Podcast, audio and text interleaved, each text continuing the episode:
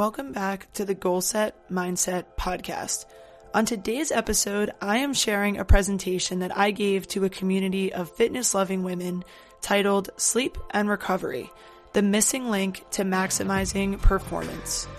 A few months back, my girl Haley Gearsall invited me to speak to her community of women about why sleep and recovery deserve a seat at the table and how oftentimes they are the missing piece when we aren't seeing progress. In this discussion, I review some super cool research showcasing the role of sleep on mental and physical performance, body composition, reducing injury risk, as well as sharing some of my personal experience as an athlete and performance PT. If you're looking to step up your recovery game, listen in and be sure to check out the full presentation on my YouTube channel to follow along with the slides. You can find the link in my bio or at youtube.com slash at goalsetmindset. Enjoy this conversation about one of my all time favorite things to talk about. Welcome, everybody. Thanks so much for coming on tonight or watching if you're on the replay. Um, my name's Julie. We're going to be diving into sleep and recovery tonight, talking about its role in performance. Just to get started, if you have any questions, if you want to write them in the chat, um, that totally works, and I'll get to them at the end or you can obviously ask your question out loud at the end too. I can't see the chat right now, so I, I won't get to it right away. Um, or Haley, you're welcome to like jump in with questions as we go. Yeah, I but, can monitor. Yeah, the end sounds cool too. Awesome. So to start a little bit about me, uh, my name's Julie. I am currently working as a performance physical therapist just outside of Baltimore, Maryland. I also am a strength and conditioning coach and very proud to have worked with a ton of female athletes primarily, um, but really all kinds of athletes ranging from high school, college, professional level. I also am very much a fitness enthusiast. So played field hockey in college, and ever since then have been hooked on just trying all different kinds of fitness modalities. The clinic, physical therapy clinic I work in, is actually inside of a CrossFit gym. Uh, so I'm working with a ton of CrossFit women right now, which I'm loving. And on top of those things, I also am the host of a mental and physical fitness themed podcast called the Goalset Mindset Podcast, uh, which Haley was on, and I'll share that episode at the end with you girls. So, today's conversation, we are talking about sleep and recovery, specifically its role in mental and physical performance. As a physical therapist, coach, fitness enthusiast myself, sleep and recovery is something that I talk about with everybody I work with because it truly is such a powerful level lever to pull to get from where you are now to where you want to be. We're also going to discuss the difference between overtraining and under recovering, discussing how sleep has an influence on injury as well as pain experience. And then lastly, I'm going to leave you ladies with some practical strategies that you can use now to improve your sleep and recovery. So, to get started, recovery, I think, is something that a lot of us have started to pay more attention to over the last few years. There's all kinds of wearables out there now, and people are kind of talking about it. But at its core, recovery is essentially the processes that occur following a bout of stress to promote rejuvenation and growth of our body tissues. Specifically, in terms of performance, we're concerned about those musculoskeletal, cardiovascular, and nervous systems. And just to kind of put things in perspective, one thing that I feel very strongly about is that so many of us really focus our energy on what's happening in the gym. You know, like the one hour a day that you're training, you're really going all in on that. But what about all the other time in your day or in your week? So, if we think about the average CrossFitter training maybe five to 10 hours a week, and we do the math, that only makes up 6% of your time in a week span. 6%. So we need to make sure that we're also focusing on that other 94% of your time that's really going to have the biggest impact on your goals and your progress. And that 94% is what we are focusing on today.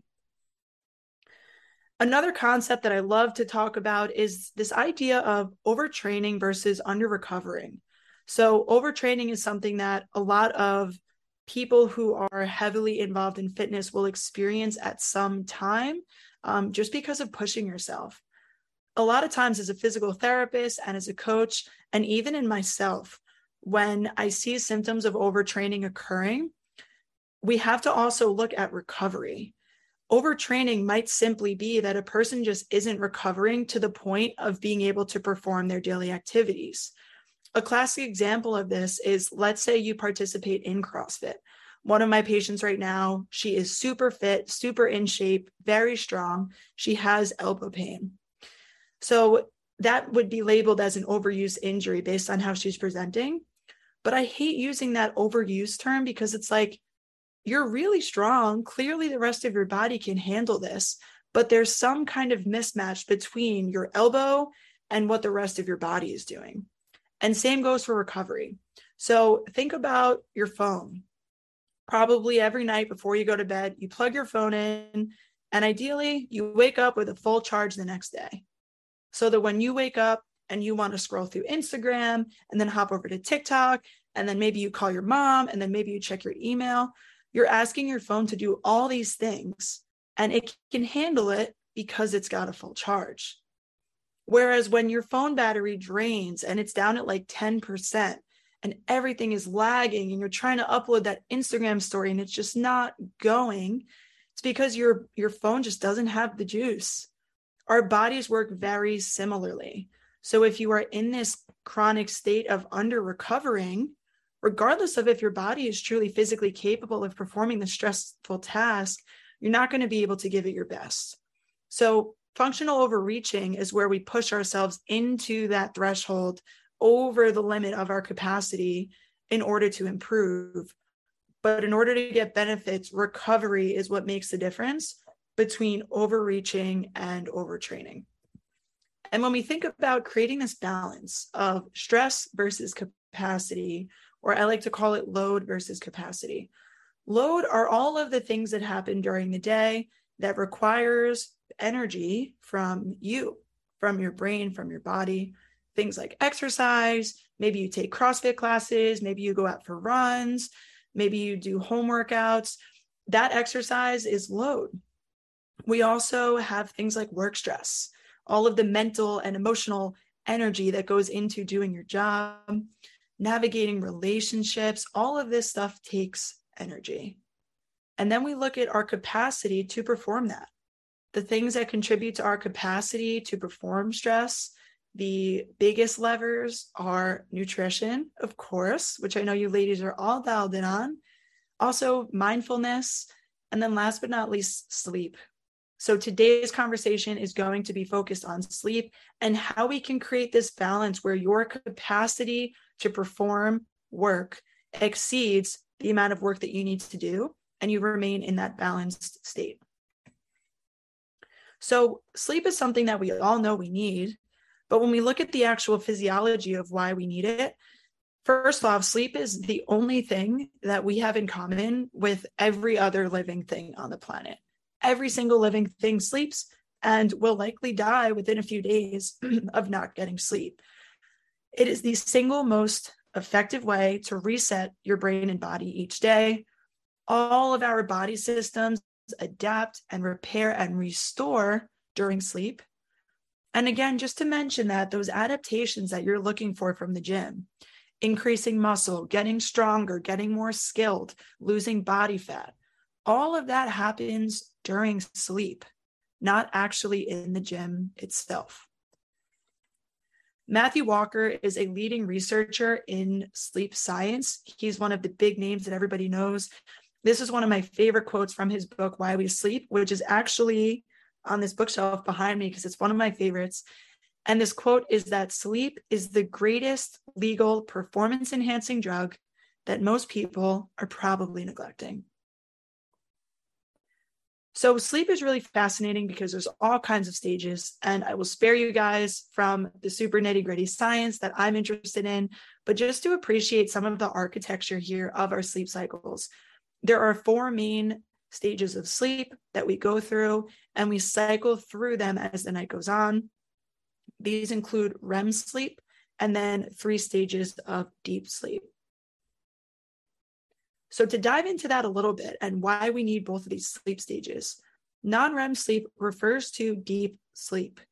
This is the sleep that primarily occurs early on in the night And generally speaking, it's primarily focused on restoring the body, restoring your physical self. During this phase of sleep, we see repair and regrowing of body tissues. Growth hormone is released at high quantities, which is crucial for improving your lean body mass. We also see effects on strengthening the immune system during this phase of sleep. And it also has a tremendous influence on metabolism and supporting metabolic health. So during REM sleep or non REM sleep, when they look at brain waves of this stage, we see that the brain waves and electrical activity in the brain move really slowly into like a nice sinus rhythm.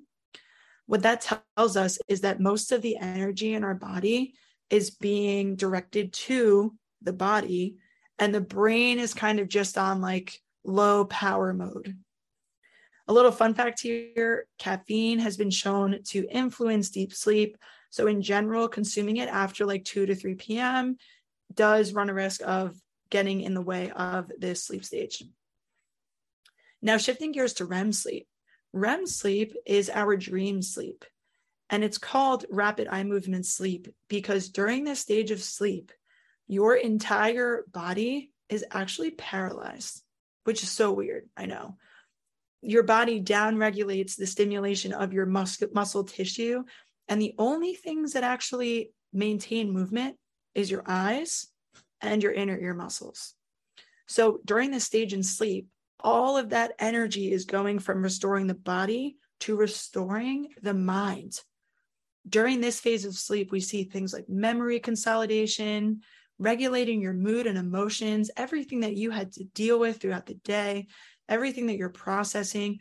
Your brain is literally like, think of, um, have you gals ever had your computer desktop just be like super overwhelming with like pictures and documents and folders, or like you're doing a project and you have like 5 million tabs and you don't even know what's going on? That's what your brain looks like when you go to sleep, if you're anything like me and while you're in REM sleep, your brain is like putting the pictures in a folder and deleting the things that aren't necessary and organizing things nicely into, you know, buckets. Like that's what's happening during REM sleep. And it is so crucial to wake up the next day and feel your best. We also see strong effects on anxiety, depression, and other psychological problems with getting sufficient REM sleep. And honestly, to sum it up, this meme is just like so relatable to me. When you don't get enough sleep and you're just like irritable and agitated and everything bothers you, probably due to not getting enough REM. So, when we think about sleep and its role in performance, because I know you ladies are fitness loving women like myself, and you really want to know like what's going to help take me to the next level.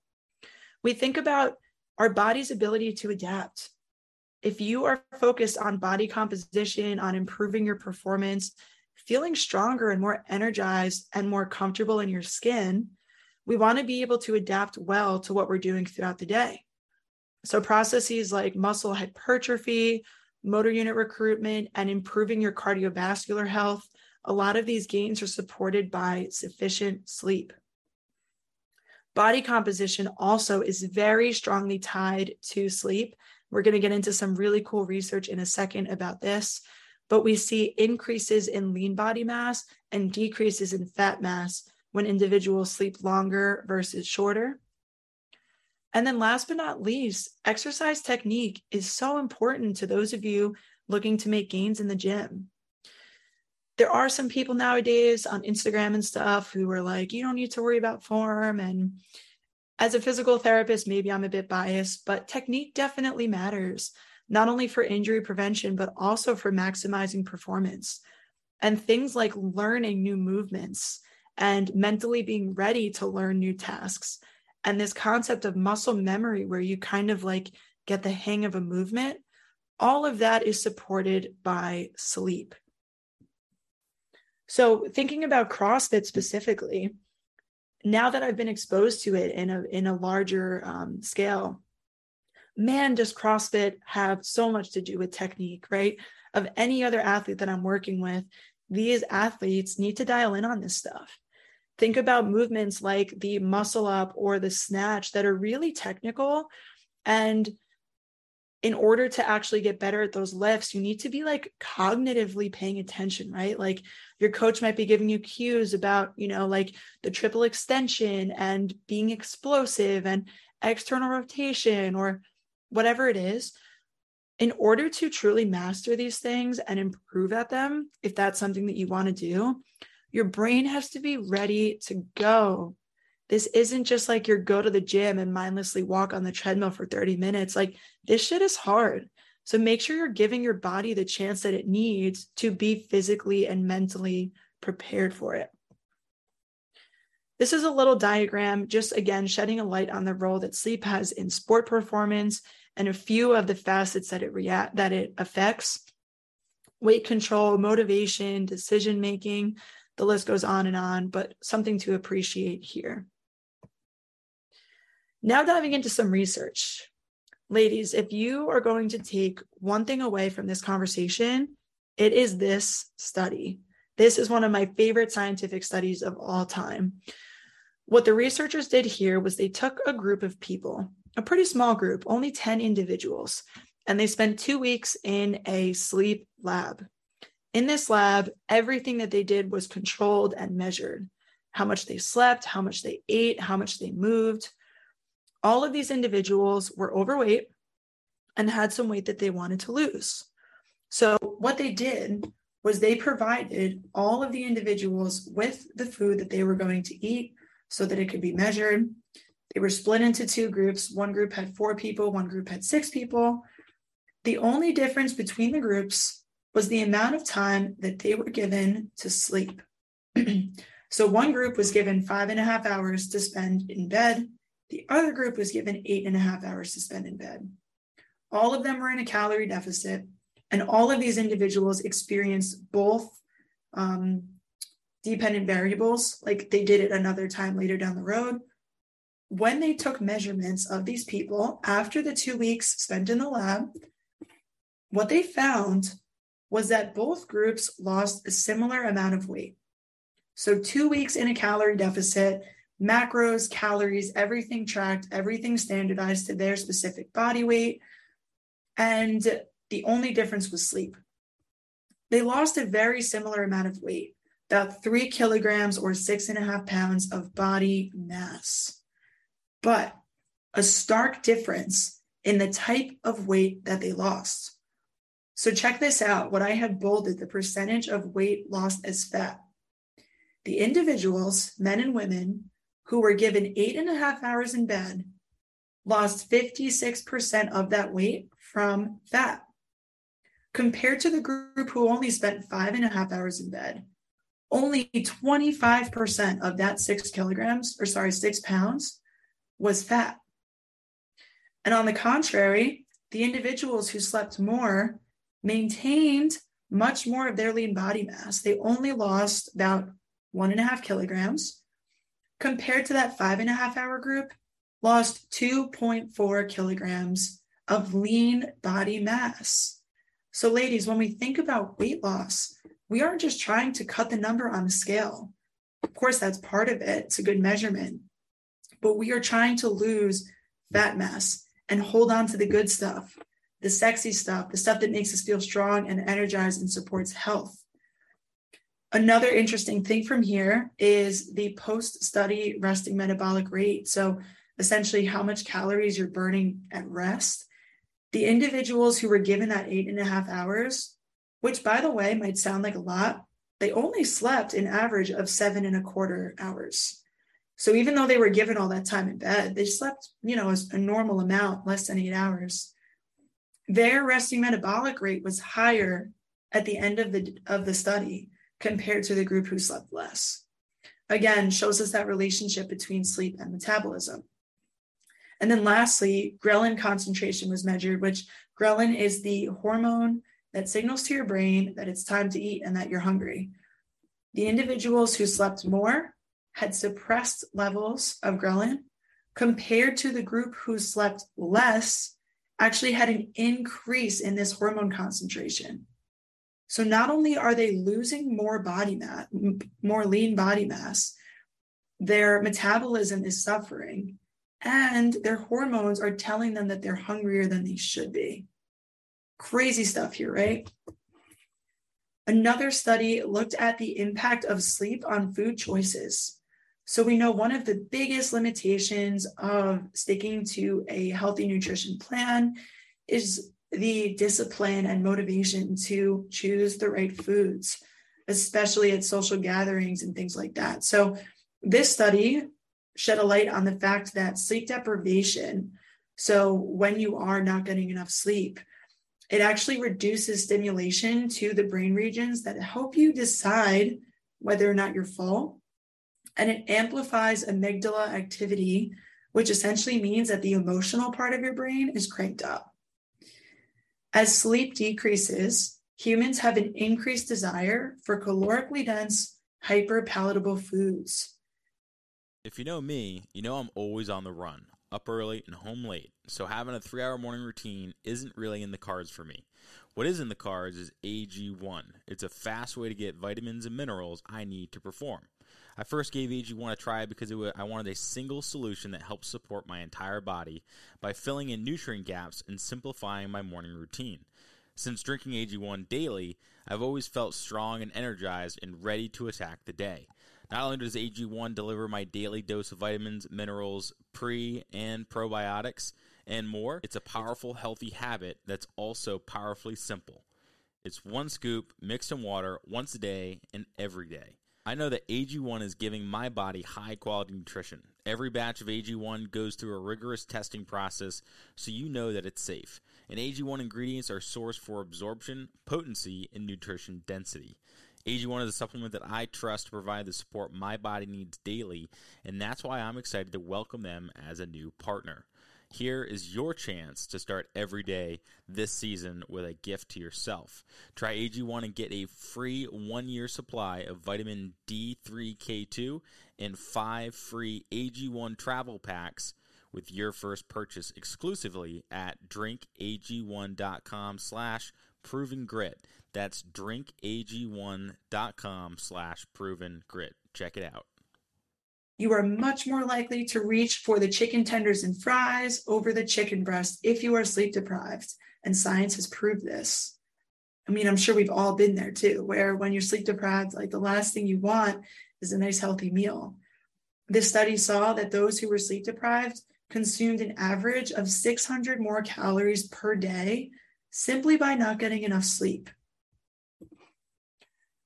Looking at sleep and injury, this is something that anecdotally I have seen tremendous improvements with individuals just by talking to them about sleep and sleep hygiene and the impact that it has on injury progression.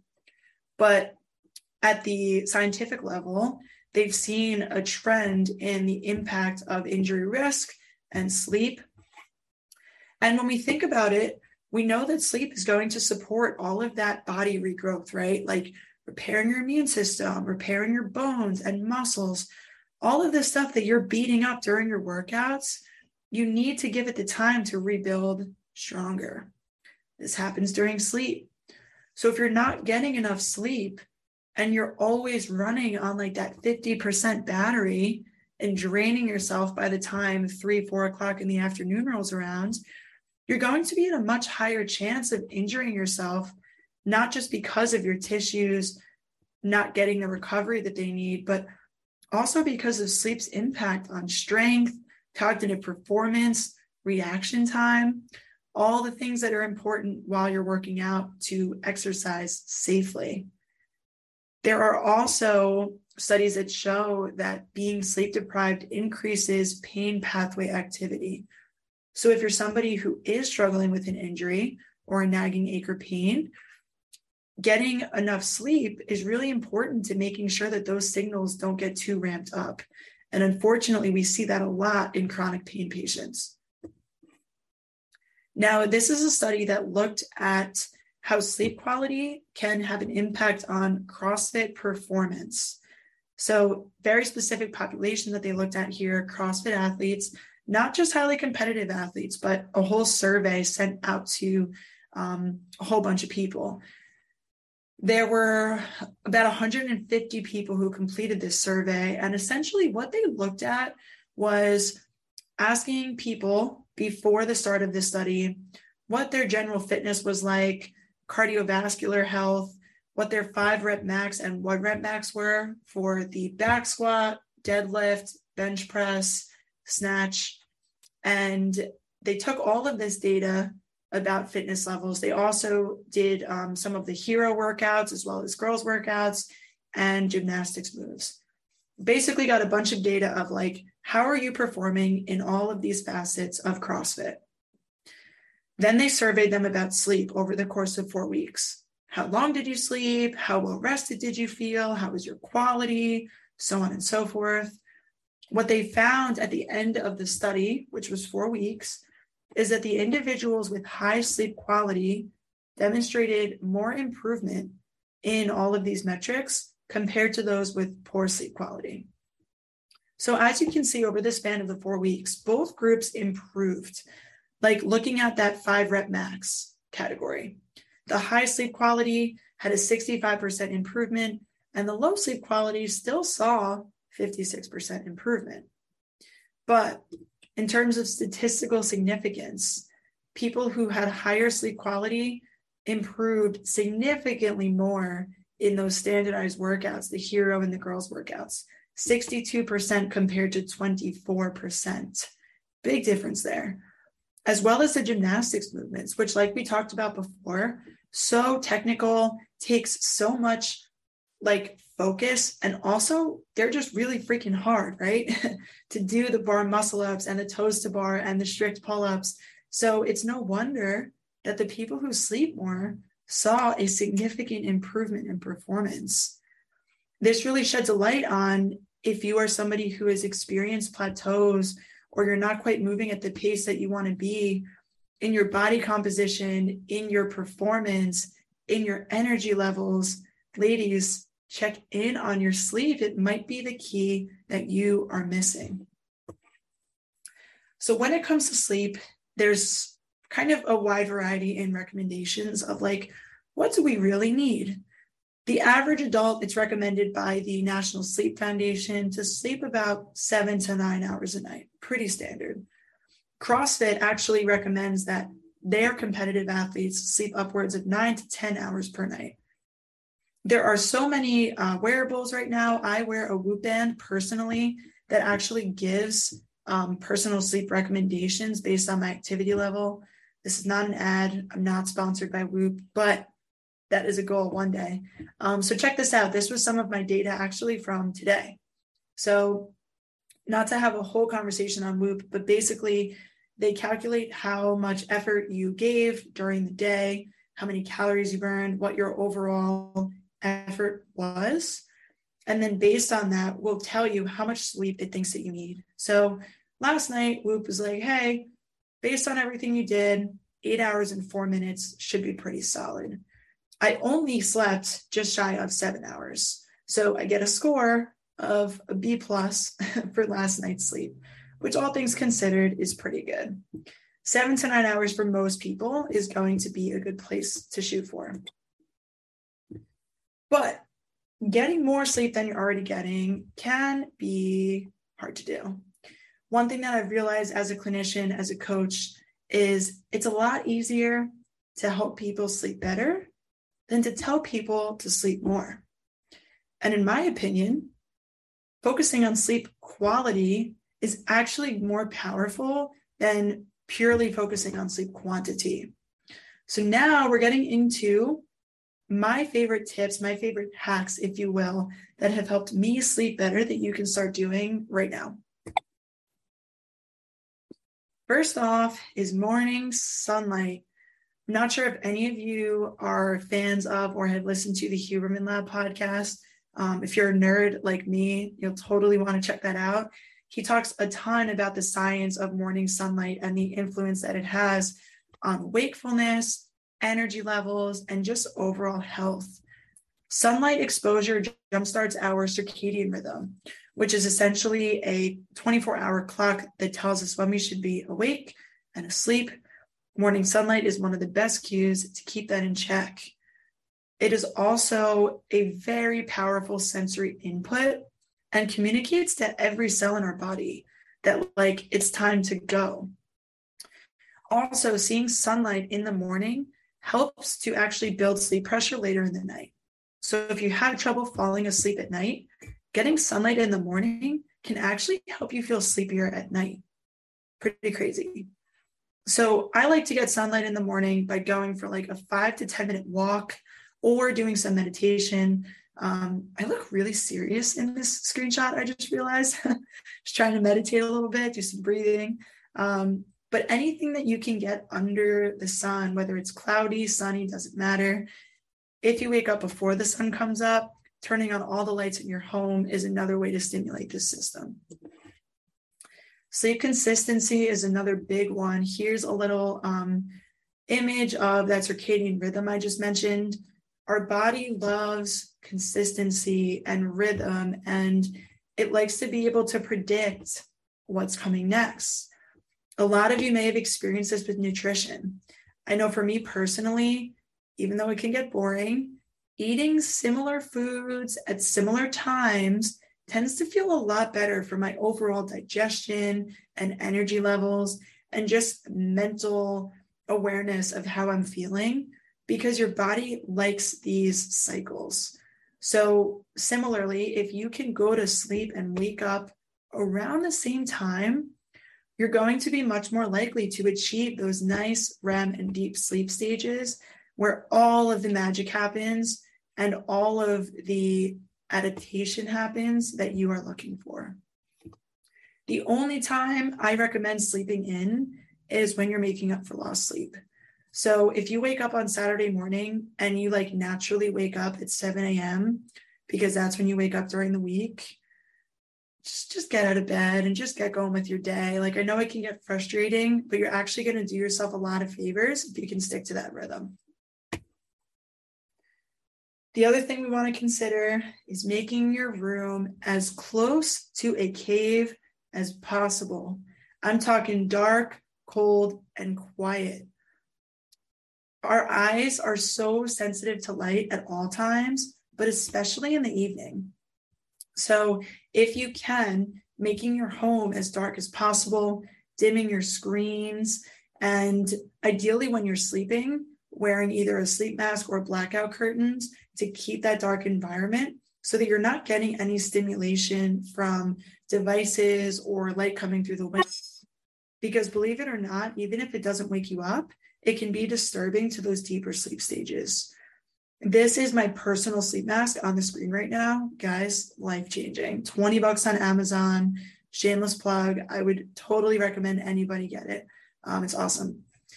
And then temperature wise, your room should be pretty cold. I sleep best when it's like 58, 59 degrees.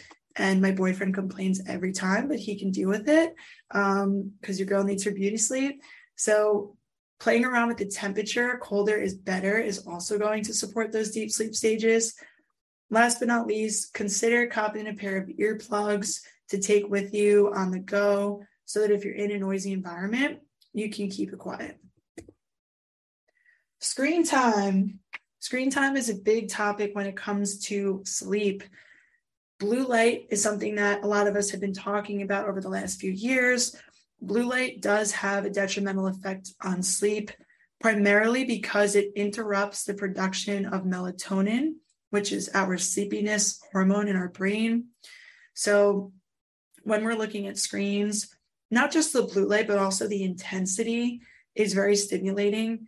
And you may have experienced before where, like, you're studying or you're watching a show or you're doing something on your screens and you're tired, like you feel tired, and you get into bed, and then you just lay there like this, and you're like, why can't I fall asleep? and it takes forever. That's probably because your melatonin didn't get a chance to build up enough. Now, I wouldn't recommend supplementing with melatonin, at least re- like not regularly. Um, that's a whole nother conversation. You can look up some recommendations on that. But long story short, here, if you need to be in front of your screens like we all are right now, cop a pair of blue light glasses. Your girl got these on Amazon for like eight or nine bucks. Um, definitely helpful, at least according to my anecdotal data. And last but not least, let's talk alcohol. A little true or false here for you guys. Is consuming alcohol before bed going to help you sleep better? Alcohol is like the most common sleep aid that people are relying on. What do we think? Is it actually going to help? What do you think, Kelly?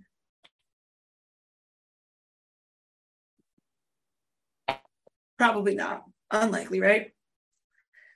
According to research, this is false. Consuming alcohol before bed is not helpful. Now, alcohol does help people pass out because it's a sedative. So it kind of like down regulates your body's systems and makes you feel sleepy. But alcohol is also a toxin. So when you go to sleep with alcohol in your system, your body is going to devote all of that energy that we talked about before to getting that alcohol out of your system and fighting it. You're not going to get that restorative energy to your brain or to your muscles or to your immune system. So I don't know about any of you guys, but like there are some nights that I go out with friends and have a couple drinks, and you wake up the next day and you're like sore. And you're like, did I just dance a lot? like maybe, but it's likely that your body just didn't get a chance to actually rejuvenate at all because it was so focused on the alcohol. They've seen that just two drinks before bed can have a drastic effect on REM sleep and like we mentioned, alcohol is a toxin. So it actually is like a stressful trigger to your body and makes it really hard to calm down. So, this is a little story here about um, some of my data with alcohol and my recovery. I'm not going to go into it, but this is me and my college friends getting together in Philly. Um, essentially, we had a couple drinks throughout the day, had a good time, went to happy hour, didn't stay out too late. I was back in my friend's place by like 11 o'clock at night and slept like pretty okay. I got a B minus, 80%. Whoop wanted me to sleep eight hours. I slept about six, but all things considered, sleep was, was decent. This is a quick little note to show you that sleep and recovery don't always go hand in hand. So, sleep is very important, but even if you're getting enough sleep, it doesn't mean that your quality is good. So, another thing about Whoop is that Whoop gives you a recovery score on a scale of 1 to 100 of how well recovered you are, and therefore how capable your body is of performing tasks the next day. The day after this event, I slept pretty good. I didn't wake up feeling hungover or anything because we didn't drink late. I woke up with a whopping 1% recovery. Ladies, my body was simply keeping me alive. and what's interesting about this is looking specifically at the data on the bottom, heart rate variability typically for me is really high 130, 140. It was down to six, which is highly indicative of my body being in a very stressful state. My resting heart rate, while it was was 109. That's like low intensity exercise right there. That's how stressed out my body was from working through all of the mimosas and, you know, Moscow mules I drank. But again, sleep is decent. So if you're going to drink alcohol, do it. Do it in moderation, one to two drinks. Better to drink during the day than at night. So if that's your thing, no worries there. As we wrap up here, optimizing health is going to be the priority for many of us. I know it is for me at this point in life. And our three pillars of health optimization are exercise, nutrition, and sleep. And these are so closely interwoven. Your success in exercise is going to be influenced by your nutrition and your sleep. Your success in nutrition is going to be influenced by your exercise and sleep your success in sleep, your ability to sleep well, your um, body's ability to restore is also going to depend on these other things. So make sure that they are all considerations that you're taking into account. So, in conclusion, here, sleep is highly individualized, but the basic principles are universal. It impacts all aspects of performance, including body comp, musculoskeletal function, and injury risk. All of the things that we care about, right? Prioritizing sleep quality is going to be key over sleep quantity. And remember that sleep is crucial to your mental, physical, emotional, social, spiritual, all of the well beings that exist in the world. Sleep has an impact on, so don't take it lightly. Some references for you gals. I have a couple of articles that I've referenced, those are listed here. And Why We Sleep by Matthew Walker is where I've learned a lot of these principles. So anything that isn't cited by a research article likely came from this book. If you are interested in learning more about sleep, this is a great place to start. And that is all from me. Thank you guys so much for being here tonight, for checking things out. I would love to take any questions pertaining to the presentation today um, or anything else you're interested in asking me related to my background. I would love to connect with any of you on social media. You can find me at goalset mindset underscore JB. I have a podcast, like I mentioned in the beginning. Bottom left of the screen, you can see my episode I recorded with your girl, Haley. She absolutely crushed it. We had a really fun conversation about macro tracking and ditching restrictive diets. Uh, would love if you scrolled back and found that one. And yeah, feel free to reach out to me down the road. Would love to connect, answer any questions. I work with women just like you every single day, and it is absolutely my passion. Um, so don't hesitate to ever reach out. Other than that, I would be happy to take any questions that you ladies might have. Heck yeah. First and foremost, thank you. That was phenomenal. That was just even knowing a lot of those things, hearing them in a different perspective, especially from the sleep quality standpoint, that would like that's not something I think about very often, um, especially since I ditched my Whoop for sure because I don't see that data every day anymore. Um, but yeah, the alcohol that that's real. I very rarely drink, but when I woke up the next morning and I saw that, I was like, "Am I alive?" yeah, honestly, honestly. All right, ladies. So if you have a question, if you want to raise your hand so that I can unmute you, just right now. Um, I have a question. I'm Melissa, by the way. Nice to meet you, Melissa. Um, does it matter like if you like does all your sleep have to be done at one time? Or like let's say like like I have a really weird schedule because I work in the hospital. So does it matter like if you sleep like four or five hours and then you like take a nap? Or do you have to do it all in one? Yeah that's a really good question and something that's being pretty closely explored right now by sleep researchers. Um, do you work nights? Like do your shifts vary? Some of them aren't. Like yeah like we go like like the theory is they make you go forward in time because you're not allowed to have like legally you have to have a certain amount of hours in between each shift. So like you start at 6 a.m. and then the next day you start at 12 p.m. and then the next day you start at 4 p.m. So like push you forward. So like you're constantly sleeping at like a different time. Uh, yeah. So in that case, from the information that I've learned and people that I've heard speak about this, making sure that you just get enough sleep throughout the day is the most important thing. Um, so naps are great in that case. Like if you can only get a four or five hour block of sleep and then you can get another two to three hours later, that's going to be relatively sufficient, but unfortunately, it doesn't replace the consistent same time each day um, mm-hmm. sleep that your circadian rhythm, you know, really wants. But yeah, I would definitely focus more so on like over the course of a few days, just trying to hit that seven to eight hour mark per day, even if you have to split it up. And the other thing I'll say is use some of those um, hacks, if you will, to your advantage. So, like, let's say you're on the way home from the hospital and it's the middle of the day and you're going to go to sleep at like three o'clock in the afternoon or 12 o'clock, wearing sunglasses and kind of dimming the light, um, making sure the lights are dark in your home, like using some of these cues to either be awake or be sleepy has been really helpful for people who work those odd hours. Yeah, that's the hard part because it's like you're always tired, but then when you go to sleep, like your brain is like so yeah, wired. Totally. And so like, and you you're never like going to bed at the same time.